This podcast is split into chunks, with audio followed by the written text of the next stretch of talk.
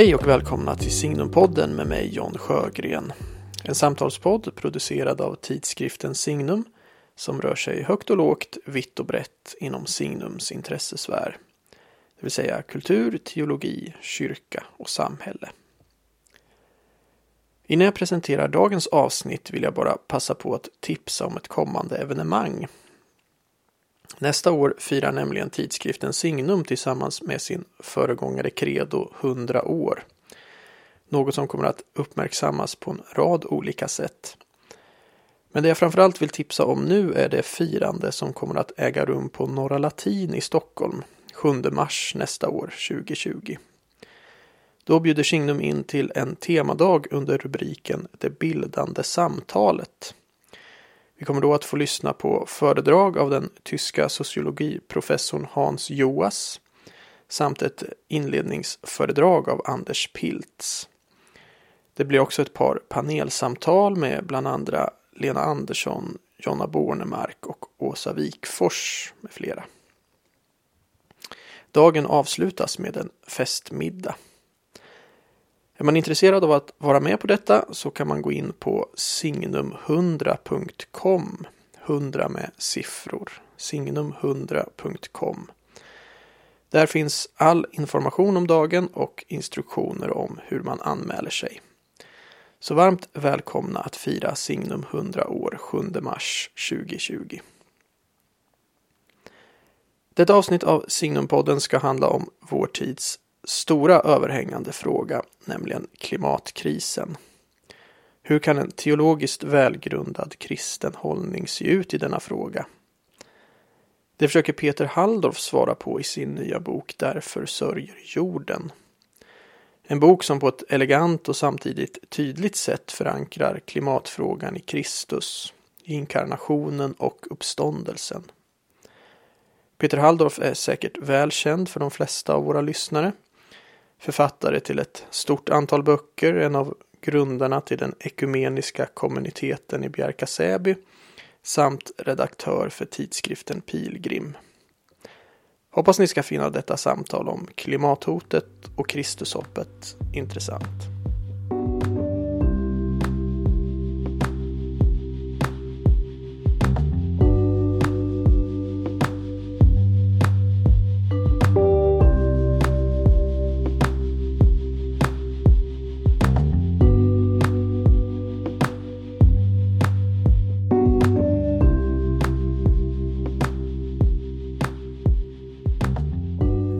Ja, välkommen till Signumpodden Peter Halldorf. Tack för det John. Vi ska prata om din senaste bok Därför sörjer jorden. Som eh, är ett teologiskt svar eller teologisk reflektion kring klimatkrisen kan man säga. Och eh, den här boken har fötts, om jag förstår det rätt, mycket ur din senaste bok. Eh, som kom innan. Som handlar om profeten Jeremia. Eh, och det där är lite intressant för det där kanske inte är en alldeles självklar ingång tänker jag. Hur blev de gammaltestamentliga profeterna för dig ingången till klimatkrisen? Eh, nej, men det är väldigt tydligt som du säger och det framgår ju säkert av boken att min egen ingång i de här frågorna har i väldigt hög grad varit läsningen av de hebreiska profeterna. Jag började 2012 en läsning, ett studium, mycket för min egen del av i synnerhet profeten Jeremia som jag hade, hade fascinerat mig i många år och som jag önskade att någon gång få ägna mig lite mer åt. Och därmed så förs man ju in i, i också att få tränga in i hela den profetiska tradition han är en del av som sträcker sig över tusen år.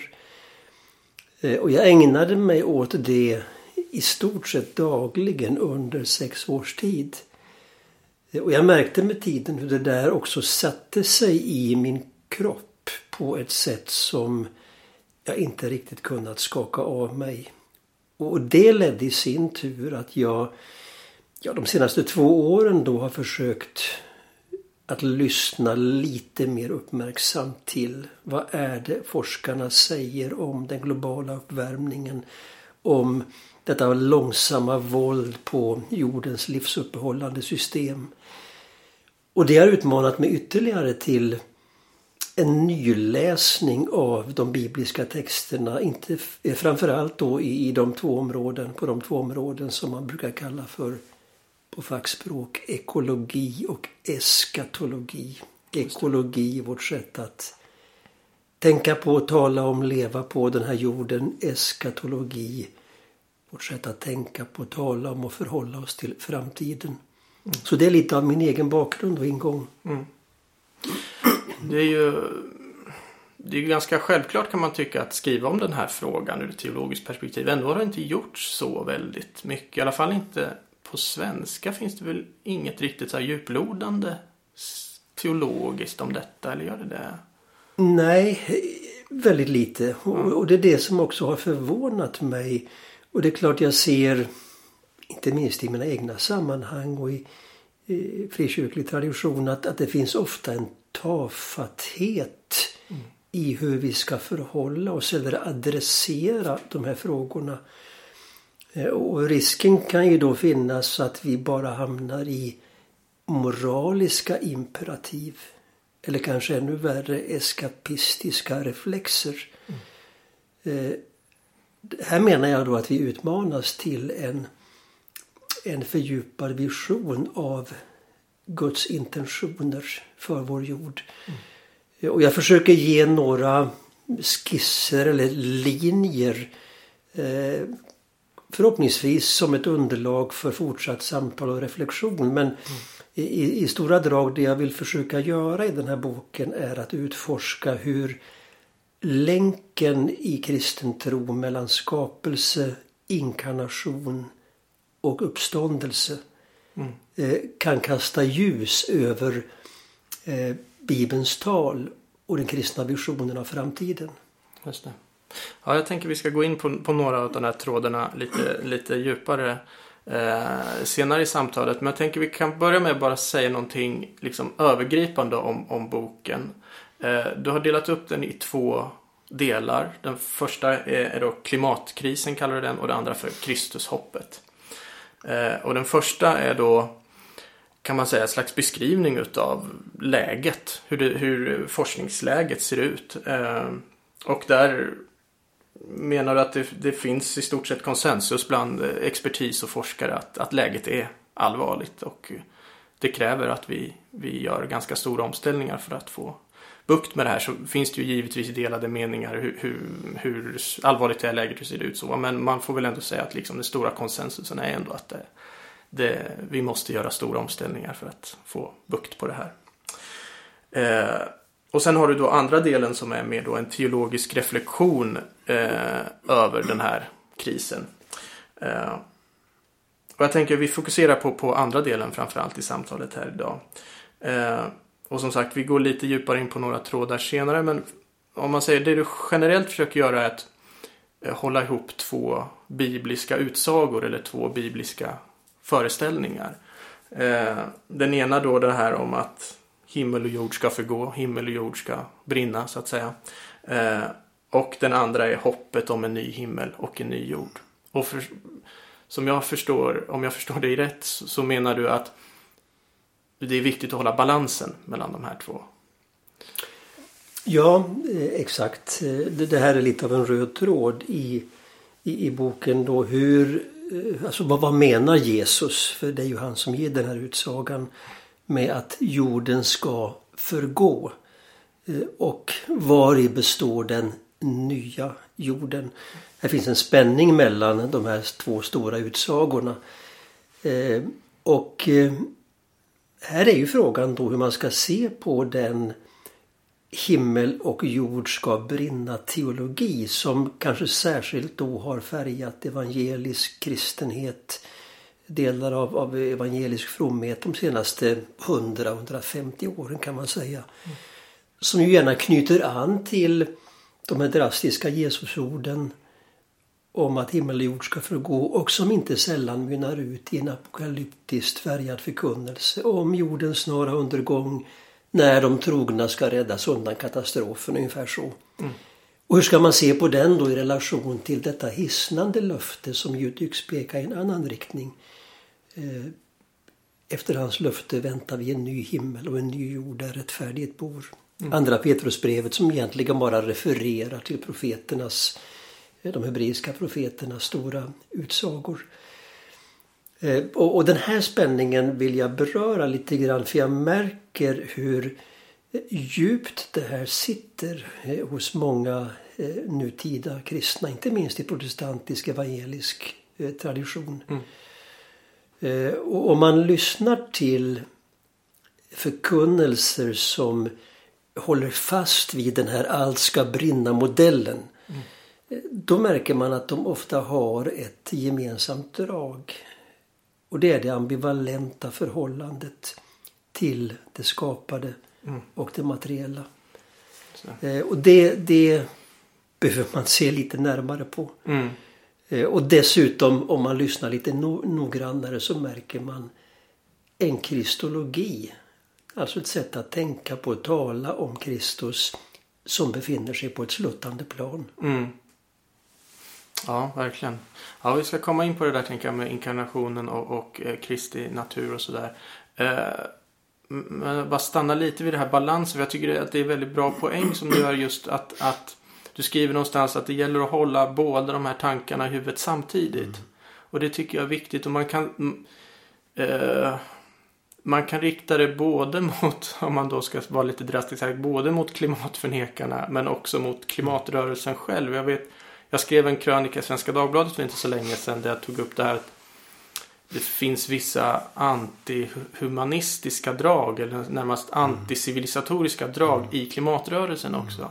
Och jag tänker att det beror på att man kanske inte riktigt kan hålla den där balansen. Mm. Jag tänker på exempel det där mest extrema exemplet är det här med birth strike. Då, mm. Att man, mm. mm. man inte ska sätta fler barn till mm. världen för att varje barn innebär ett så stort mm. klimatavtryck. Eh, men då hamnar man ju fel och då, då har man inte lyckats, lyckats hålla den där balansen. Tänker jag. Och du tar också upp det lite i boken det här med, med att det kan knappast vara lösningen det här att vi ska sätta mindre barn till världen. Och så. Nej, verkligen inte. Verkligen det är snarare inte. ett svepskäl då för att ja. inte ta itu med mm. de verkliga problemen. Mm. Mm. Nej, men här behöver vi ju reflektera över vad, vad är kyrkans bidrag och svar? Och, och vad har vi att säga om människans roll i förhållande till jorden och skapelsen? Och det är ju en viktig del eh, av det här. Eh, och jag tänker då, jag menar vi, vi tar de här, de här tvetydiga orden om att människan ska råda över jorden. Det. Eh, och det, det, har ju sagts och skrivits mycket om, om detta. Det är väl få bibelverser som har tolkats på ett så olyckligt sätt som den 28 versen i Bibelns första kapitel. Var fruktsamma och föröka er uppfyll jorden, lägg den under er. Mm. Och då menar jag den lins genom vilken denna bibelvers har lästs, i synnerhet i protestantisk teologi, har medvetet eller omedvetet bidragit till, till dagens ekologiska kris. Mm. Alltså med uppfattningen att själen alltid är viktigare än kroppen, människan alltid har företräde framför den icke-mänskliga skapelsen, så har vi ofta med, med, med Bibeln i hand ja, gett oss själva mandat att krama ur jorden för egen vinst och mm. välfärd. Och det har inneburit förlusten av en sakramental världsbild. Och i dess ställe en, en slags symbios mellan religion och marknadsfundamentalism. Som gör att många av de mest påstridiga klimatförnekarna finns i kristna kretsar idag. Mm. Och, och, och, när det gäller människans roll i, i skapelsen så finns ju enorma resurser här, alltså visioner. Inte minst i den patristiska perioden hos kyrkofäderna eh, om människan som hela skapelsens präst. Mm. Eh, med uppdrag att föra allt skapat till enhet eh, med, med skaparen. Just det. Och i det ljuset så eh, finns ju heller ingen anledning att ge efter för en en slags hysterisk klimatalarmism Nej. i den meningen. Just det. Nej, jag tycker det är ett väldigt fint sätt eh, att eh, läsa eh, skapelseberättelsen som en det gjordes väl en del just hos eh, de kyrkofäderna. Jag vet inte vem det är som har den här bilden av att det är som en liturgisk procession. Där, där just människan mm. kommer sist. Vem är det som mm. kommer sist in mm. i den liturgiska processionen? Jo, det är prästen. Den mm. som ska leda hela, hela skapelsen då i, i rätt dyrkan mm. av, av Gud. Så det, det är verkligen en, en fin läsning. Och då snarare eh, det här lägga jorden under sig mer som ett förvaltarskap. Då är väl kanske mer som man ska tolka. Ja, och det, där även, även begreppet förvaltarskap eh, har ju blivit delvis lite problematiskt mm. så som det, det, vi ofta använder det. Eh, därför att det, det varken det svenska ordet förvaltare eller det, det engelska steward svarar riktigt mot de bibliska begreppen. Det hebreiska benbit oikonomos, det grekiska. Som är ekonomi ja, vårt ord för precis. ekonomi. Mm. Som, som har en, en vidare och djupare innebörd. Och vad jag menar med att, att begreppet förvaltare eh, ibland kan bli problematiskt är att vi använder det på ett sätt så att det, vi främst tänker på ekonomi, förvaltning av egendom. Mm, och då riskerar det att, att stärka en del av dessa kontrollerande och överlägsna beteenden eh, som vi, vi lätt har gett efter för i förhållande till till skapelsen. Mm. Så att kanske metaforer som trädgårdsmästare, mystiker eller inte minst präst mm. är, är, väldigt mycket mer fruktbara och eh, sanna mot den bibliska visionen när vi talar om människans roll i förhållande till skapelsen. Mm. Eh, det spår som jag tycker är allra intressantast i boken, vi har varit inne lite på det nu och snuddat vid det, men jag tänker vi kan gå in på det lite djupare nu och som jag tycker du gör så oerhört elegant i boken, det är hur du kopplar klimatkrisen till, till kristologin så starkt. Alltså det är en väldigt kristocentrisk bok det här. Eh, och eh, för man, man tänker kanske inte när man ska läsa en bok om klimatkrisen att man ska få läsa om den tidiga kyrkans eh, försök att förstå Kristi natur, om striden med arianerna och monofysitism och sådana saker. Men vi får läsa en hel del sånt i den här boken. Eh, så om du får utveckla det lite, varför är just en rätt förståelse av inkarnationen och en rätt förståelse av Kristi natur, varför är det så viktigt när det kommer till de här frågorna? Mm. Eh, när jag sa här nyss att eh, man kan skönja en kristologi på, på ett sluttande plan bakom en del av de här eh, allt ska brinna-modellerna eh, så menar jag ett, ett sluttande plan liknande det felslut som till exempel kyrkan på 400-talet avfärdar som monofysitism som kort uttryckt handlar om en oförmåga att helt och fullt ta till sig att Jesus Kristus i alla delar delar vår mänskliga natur och därmed också tillhör skapelsen. Mm. Och här har vi ju det som, som kyrkan brottas med egentligen alla de stora eh, koncilierna, kyrkomötena från 300-talet och fram till 700-talet. En fråga som är överst på agendan. Som ju handlar om Enkelt uttryckt, hur ska man kunna tala om Jesus Kristus på ett sätt som vare sig förminskar det mänskliga eller det gudomliga? Mm. Och när vi i efterhand läser om det här och lite ytligt så kan vi ibland få för oss att ja men var det inte teologiska spetsfundigheter och hårklyverier de höll på med? Men det här var ju på liv och död. Mm. Och det som händer när man mejslar fram ett allt klarare språk för hur man talar om Kristus, då växer också fram en fördjupad grammatik för det skapade. Och, och det sambandet har vi inte alltid uppmärksammat. Mm. Alltså hur kristologin blir nyckeln till skapelsens logik. För då säger ju fäderna att ja men om om Kristus i sin person på ett optimalt sätt förkroppsligar skapare och skapelse, den skapade verkligheten och den oskapade. Då kan det aldrig finnas någon rivalitet mm. mellan skapare och skapelse. Alltså om Jesus i allt delar vår mänskliga natur och på samma gång är identisk med det eviga ord som skapat allt. Då blir ju tanken att Gud till sist ska ödelägga eller rata den här jorden för att ersätta den med ett nytt kosmos skapat ur intet. Mm. Den kan ju då rimligen inte kallas kristen. Så att just detta att det, det, den verkliga och djupa paradoxen i mm.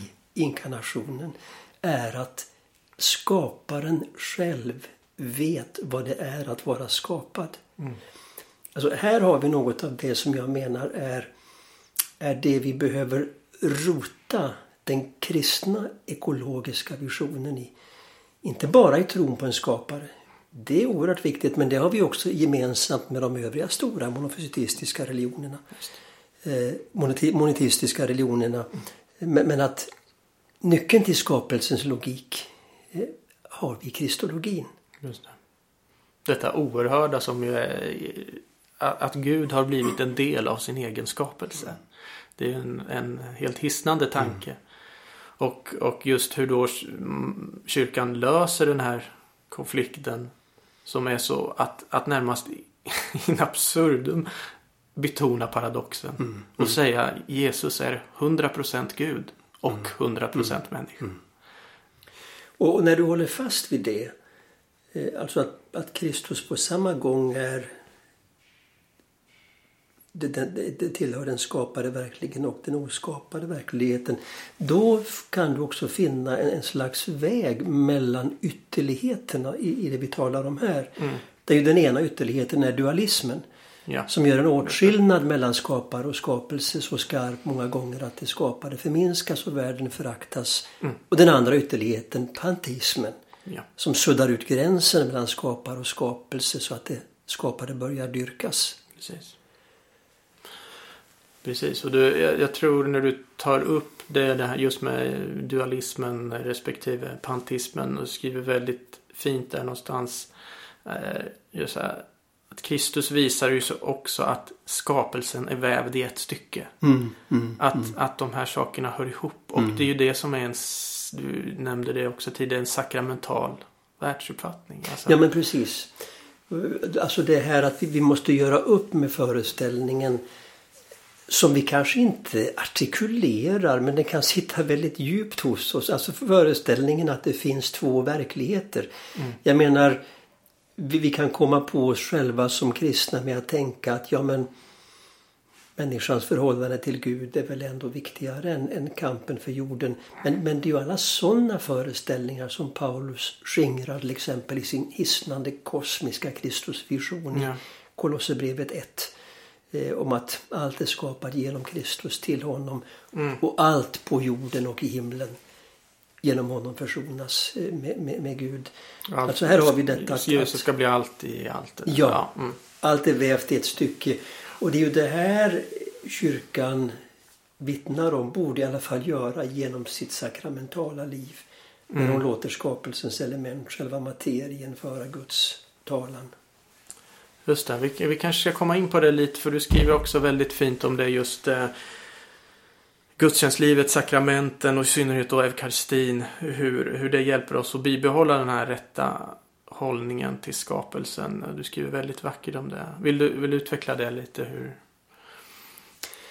Ja, här kommer ju, här kommer ju eh, dels påsken in.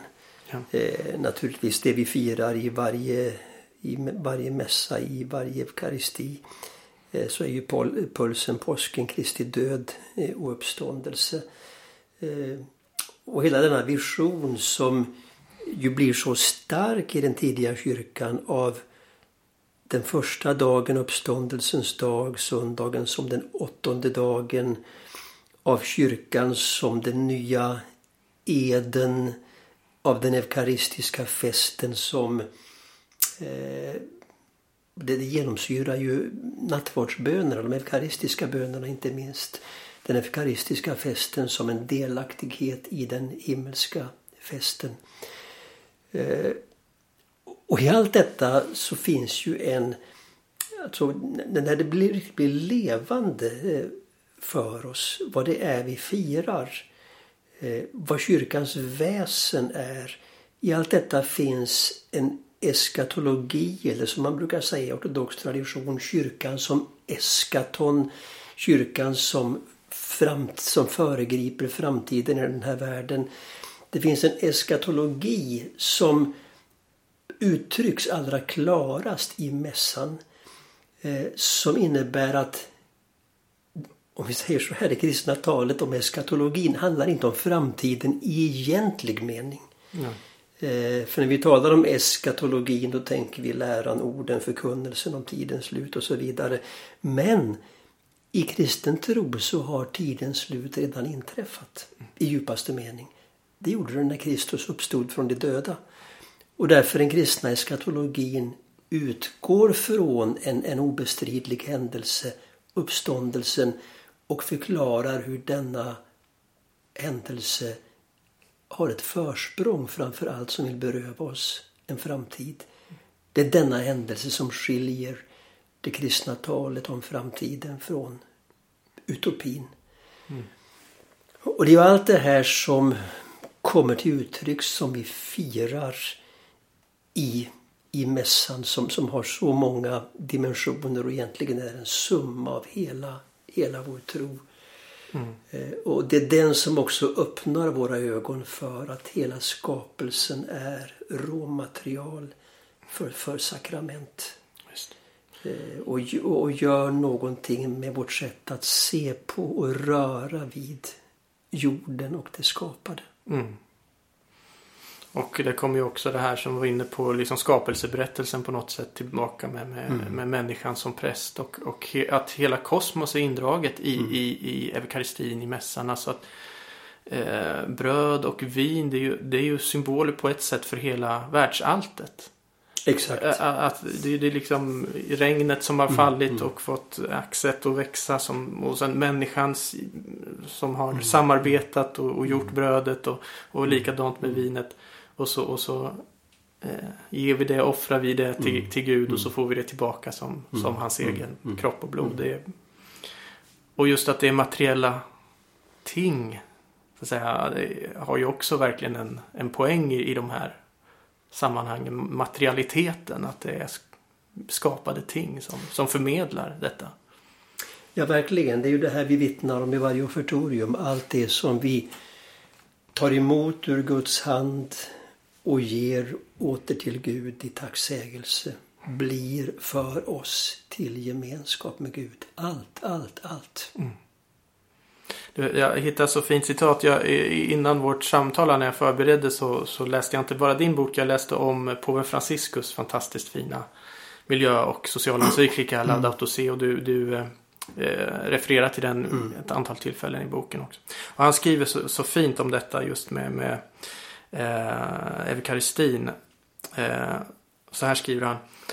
När inkarnationens mystik når sin kulmen väl, väljer Herren att nå oss i vårt innersta djup genom ett stycke materia. I eukaristin har fullheten redan nåtts. Den är universums levande centrum från vilket kärlek och outsinligt liv flödar över. Tillsammans med den inkarnerade sonen som är närvarande i eukaristin tackar hela kosmos Gud. Där har vi hela den kosmiska dimensionen av det och hela skapelsen är med där. Ja, du är inne på precis samma tankegångar i din till, bok. Till det kan man bara säga amen. Ja, så är det. Um, ja, har, du har också varit inne lite på det nu när vi pratar om mässan här men eh, vi kan fördjupa det lite grann. För som sagt, andra delen av boken kallar du för Kristushoppet. Och du förankrar då det hopp som vi trots allt kan, kan hysa då eh, hos Kristus och, och väldigt starkt i uppståndelsen. Uh, och även här, precis som du gör med, med inkarnationen och kristologin, så går du på djupet med, med vad, det, vad uppståndelsen innebär. Uh, och att det handlar om uh, den i Kristus förvandlade människan och jorden. Precis som du, mm. du var inne på. Mm. Alltså hela skapelsen är involverad i detta med uppståndelsen. Det handlar om en återupprättelse av hela, hela kosmos. Så att hela kosmos frälses, inte bara mm. människan som vi ibland kanske frestas tänka att, att frälsningen det gäller bara människan men det gäller mm. hela kosmos. Och det här kan man ju hitta hos, hos en del kyrkofäder. Irenaeus av Lyon skriver om det här och Maximus bekännelse. Mm. Mm. Vill du utveckla det lite det här med att hela skapelsen på något sätt är Ja. involverad i uppståndelsen. Och, och den av, av Nya Testamentets författare som naturligtvis ger oss den största hjälpen här. Det är ju Paulus. Eh, som, som ser det här klarare än någon annan i sin egen samtid. Hur allt ska mynna ut i den dag när, som man säger, Gud blir allt i alla, överallt. Eh, Jag gör i några korta avsnitt i boken en, en slags samläsning, parallellläsning av två kapitel hos Paulus. Eh, och det var för min egen del en, en eh, det, det var ögonöppnande för min egen del. För jag har inte sett den här parallellen så tidigare som nu när jag har jobbat med det här. Dels Romarbrevets åttonde kapitel. Där vi har en del av Paulus skapelsevision. Dels första Korinthierbrevets femtonde kapitel där vi har lite av summan i, i Paulus eh, uppståndelseteologi. Och i Romarbrevets åttonde kapitel det är ju där Paulus talar om hur hela skapelsen suckar, ropar, väntar, längtar efter sin befrielse. Den befrielse som Guds barn får när de förhärligas, säger han. När vi ska, den, den, den dag när Gud ska, säger Paulus, han använder uttrycket befria vår kropp. Mm. Och i, i första Korinthierbrevet 15 så Eh, plockar han bland annat upp en fråga som han stött på eh, bland de kristna. Hur uppstår de döda? Hurdan kropp har de när de kommer? Och när han först tar upp den där så säger han att egentligen är ju den enfaldig fråga, alltså underförstått det här övergår allt vi kan föreställa oss. Men så skriver han i det sammanhanget Det jag nu säger är ett mysterium. Vi ska inte alla dö, men vi ska alla förvandlas. Alltså uppståndelsen är uppenbarligen för Paulus en förvandling. Så fullständig så att det gamla inte längre finns. Och det här är ju hjärtat i hans uppståndelseteologi. Inte bara att en människa, Jesus i det här fallet, övervinner döden. Utan att Kristi påsk har konsekvenser för allt skapat. Och när vi då eh, eh, lägger det här till Romarbrevet 8 då blir analogin väldigt tydlig. För där talar alltså Paulus om uppståndelsen som den händelse som ska, som han säger där, befria vår kropp. Inte befria oss från vår kropp. Nej. Och sen fortsätter han att tala i liknande termer om hur hela skapelsen längtar efter sin befrielse. Den befrielse som Guds barn får när de förhärligas. Det vill säga när de uppstår från de döda. Eller om de lever kvar när Kristus kommer. Förvandlas. Och här blir det ju så tydligt. Den nya skapelsen. Alltså vare sig vi talar om jorden eller människan som en ny skapelse.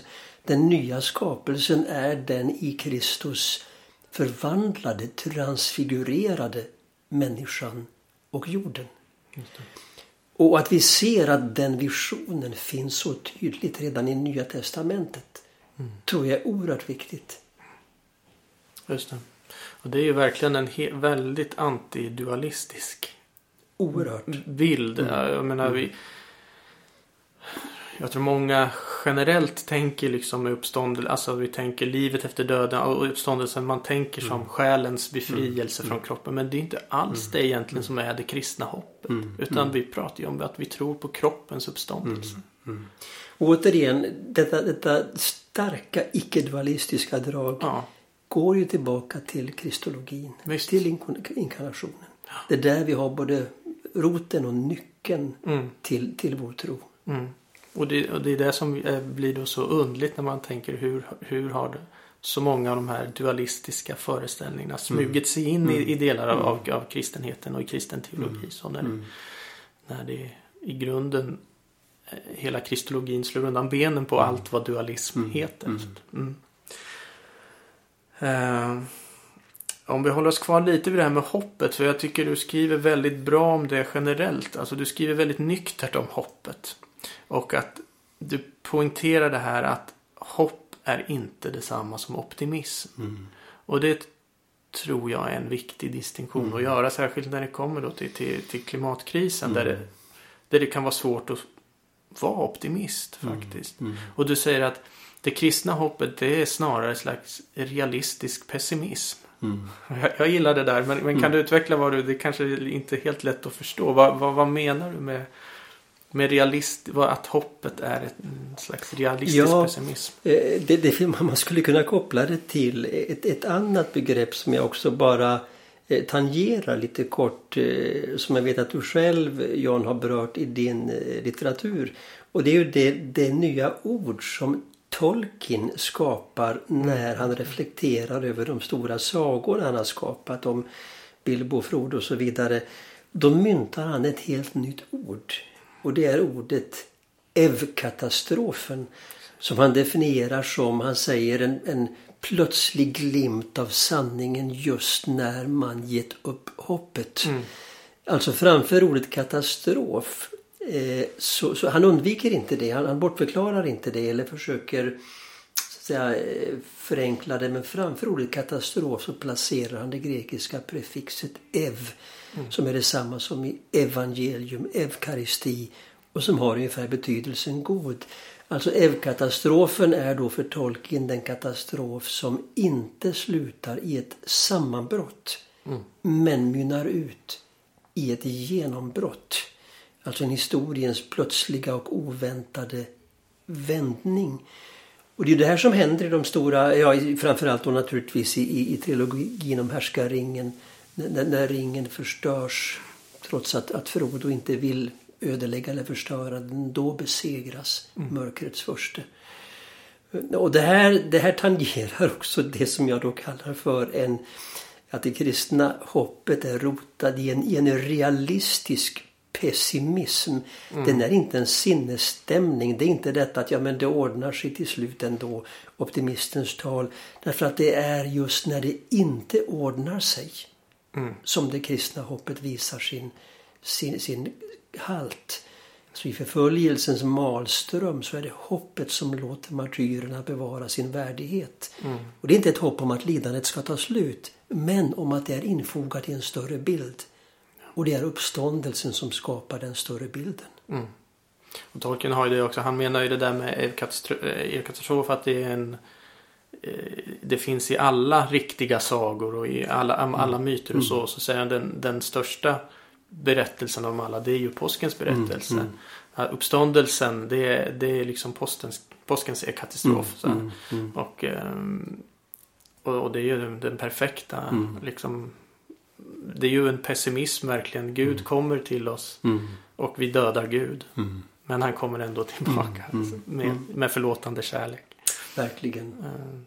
Mm. Eh, ja, jag tänker nu har vi pratat lite liksom filosofiskt, teologiskt om de här, om klimatkriserna. Men kanske ta ner det lite på jorden. Jag, jag skulle vilja testa två, eh, två tankar på dig och se vad du säger om dem. Om var, varför blir det inte större förändring än vad det, än vad det blir? Och jag har två tankar om det. Eh, för jag tycker det där är ganska fascinerande. Eller fascinerande kanske inte är rätt ord. Men det är intressant alltså att vi vet, vi vet så mycket nu. Och det, det, första delen i din bok är ju, lägger ju tydligt fram det, allt, allt vi vet. Men ändå händer det så lite. Och eh, då kan man fråga sig varför. Eh, och jag tror att det är kanske liksom ligger på en metanivå nästan. Att klimatkrisen att det, att det är så svårt att göra någonting åt det är att det, klimatkrisen på något sätt utmanar två grundläggande föreställningar eller berättelser i moderniteten eller för den moderna människan. Eh, och det ena det är det här med eh, den moderna synen på frihet. Alltså att frihet för den moderna människan har i så stor utsträckning blivit detsamma som gränslöshet. Eh, alltså människan som ska skapa sig själv i det autonoma jaget. Eh, skapa sig själv i någon slags eh, absolut gränslöshet. Eh, men det är ju inte så verkligheten är funtad. Och det blir extra och smärtsamt tydligt just med klimatkrisen. För att vi ser att skapelsen i sig är ju begränsad. Och vi kan inte bete oss som att eh, vi, vi, att frihet är, är detsamma som gränslöshet. Att vi bara kan ta åt oss, ta för oss gränslöst utav skapelsen. Utan den är begränsad. Och att vi kanske måste lära oss att frihet snarare är att lära sig leva inom de begränsningar som tillvaron och i det här fallet då skapelsen själv sätter upp. Så det är det ena. Det, det andra tänker jag att klimatkrisen på något sätt utmanar själva urberättelsen eller urmyten i moderniteten. Vilket är berättelsen om framsteget. Mm. Och eh, att allting ska röra sig framåt. Mm. Att allting eh, ja, liksom tillväxt och allt, mm. allting måste hela tiden bli bättre. Och det där sitter så djupt i oss. Jag kan bara gå till mig själv så, så mm. märker jag det hur djupt det där sitter. Att, att man tänker sig att allting mm. hela tiden ska röra sig framåt. Så jag tänker absolut liksom att det, är, att det går trögt. Givetvis det har att göra med att man ska, måste ändra hela system. Vi har en hel ekonomi som bygger på, på tillväxt och så. Det är klart att det är mm. jättesvårt och trögt att trögt nog att få sådana saker att förändras. Men att få att förändra hela en hel urberättelse eller urmyt mm. om, om en hel kultur eller civilisation. Det är en utmaning. Mm. Vad, vad, tänker du om, om de sakerna? Alltså hur, hur ska vi komma förbi mm. detta? Mm. Nej men det, det, är intressant. Jag lyssnar till dina reflektioner och iakttagelser. Och eh, jag tror det ligger väldigt mycket i det du eh, ringar in. Och till att börja med, alltså frågan om friheten. Jag tycker att en av de forskare idag som skriver mest intressant och har gjort om klimatkrisen ur ett, ur ett eh, filosofiskt och existentiellt perspektiv och som inte alls har då den religiösa ingången i frågorna det är ju etikprofessorn Clive Hamilton. Han sätter fingret väldigt, fingret väldigt mycket på detta och talar om jag tror han använder ett uttryck som det, det äventyrliga utforskandet av vår frihet det är det han ser som, som en av de stora orsakerna bakom den situation vi har hamnat i. Att vi inte förmår som människor hantera eh, vår frihet och att eh, dra en gräns för den. Eh, och han ställde då gång på gång frågan Vem är människan egentligen som kan driva jorden i den här riktningen och likväl när hon, när hon inser vart den är på väg så förmår hon inte hejda sig. Mm. Och sen är det klart det, det andra om framsteget. Eh, lyssnar man till, till de som seriöst ägnar sig åt de här frågorna så finns det ju en sak som egentligen alla är överens om. Och det är att vi måste komma ur den, den kapitalistiska konkurrens och tillväxtlogiken med dess idé om ständigt ökad tillväxt, konsumtion och så vidare som måttet på det goda livet. Mm. Eller man skulle kunna uttrycka sig med, med bibliskt språk. Vi måste, vi måste upphöra att i praktiken avfärda Jesu bergspredikan som romantisk villfarelse. Mm, mm. För det är vad vi i praktiken gör också som kristna och, och kyrka när vi driver med i den här utvecklingen. Och här är det ju intressant att, att lägga märke till hur åtskilliga forskare idag alltså talar i termer av att vi som människor måste retirera och praktisera ödmjukhet. Eh, och här, det, det, det, är naturligtvis en gigantisk omställning vi står inför och en enorm utmaning. Det är klart man kan känna sig som enskild då lite matt. Och, mm. och, jag kan möta den här reaktionen ibland. Ja, men, vad, vad hjälper det vad jag gör? Mm. Men här tror jag vi behöver hjälpa varandra att se att kyrkans och den kristnes uppgift är inte minst att gestalta tecken på hopp. Alltså hopp är inte bara insikt, analys. Hoppet är en dygd, en subversiv andlig praktik. Vad är det att gestalta tecken på hopp? Mm. I det lilla och i det större. Och inte underskatta då de små besluten, de små stegens betydelse. Är det det du skulle säga? För det tänkte jag så här som en eh, fråga just um, hur hur ska man gestalta det just konkret? Mm. Alltså för att det blir ju, vi pratar om det här men det, det är ju ändå konkreta saker som måste göras. Så vad, vad kan man göra och kanske då särskilt som något, liksom ur ett kristet. Perspektiv. Mm. Så vad, vad kan vi som kristna gemenskaper och enskilda kristna göra konkret? Ja, det, det måste bli konkret. När jag har funderat över det här så har jag medvetet valt att, som du kanske har lagt märke till, i min bok undvika att tala om för läsaren vad han, hon, vi konkret ska göra. Mm. Alltså i termer av att du borde hellre resa så eller äta så mm. eller klä dig så. Eller, Nej, eller det, det, det, så. det, finns ingenting sånt i boken. Eh, ja, och, och det är medvetet därför att jag, jag, jag, märker hur lätt man hamnar i det, moraliska imperativet. Och det kan ligga snubblande nära att man glider in i ett ny, nytt slags syndakatalogstänkande. Det blir lätt moralism. Ja, det, det, det, gör det. Däremot måste det bli konkret. Men det jag vill försöka göra är då att motivera oss. För alltså, jag tror att det här är viktigt från ett kristet perspektiv och den kristna förkunnelsen. Att ge motivationen till de här handlingarna, till de här omställningarna. Och de måste vara personliga hos oss var och en. Den ene kommer fram till, till ett sätt att, att handla konkret, den andra ett annat. Men det vi behöver hjälpa varandra att se, det går att odla, äta, kyla, värma, resa, leva annorlunda. Det går att göra sig lite mindre mottaglig för den tanklösa konsumismens sirensång. Och det, där behöver vi utmanas var och en att tänka till. Hur gör jag det då i mitt liv? Mm. Eh, den kristna förkunnelsen behöver ge motivationen. Så att det inte bara är, är självbevarelsedriften, den egna överlevnaden liksom som driver mig. För det väger för lätt och det blir, slutar i en slags desperation bara och ångest. Men motivationen handlar ju om Guds intentioner. Alltså vi behöver teckna visionen av, av Guds avsikt med den här jorden. Och det motiverar oss att också i våra liv här och nu gestalta, föregripa Guds rike, den nya skapelsen.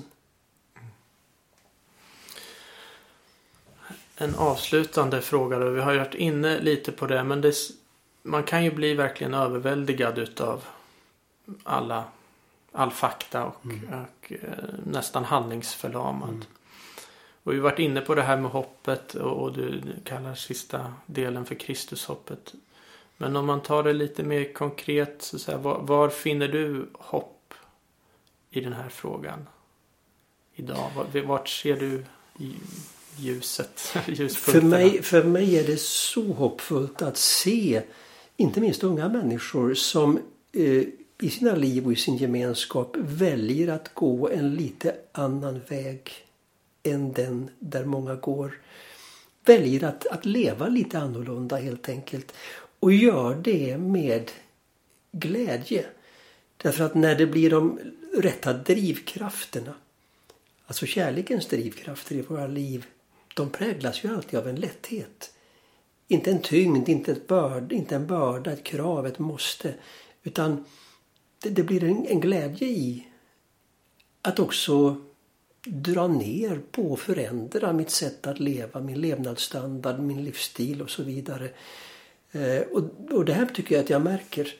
Eh, men samtidigt, det är svårt att vara helt utlämnad åt sig själv.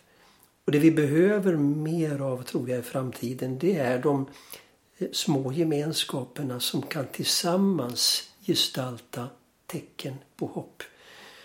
Och, det är så hoppet stärks. Det, det gör det genom att det förkroppsligas, inkarneras i, i människors liv som visar på ett annat sätt att leva.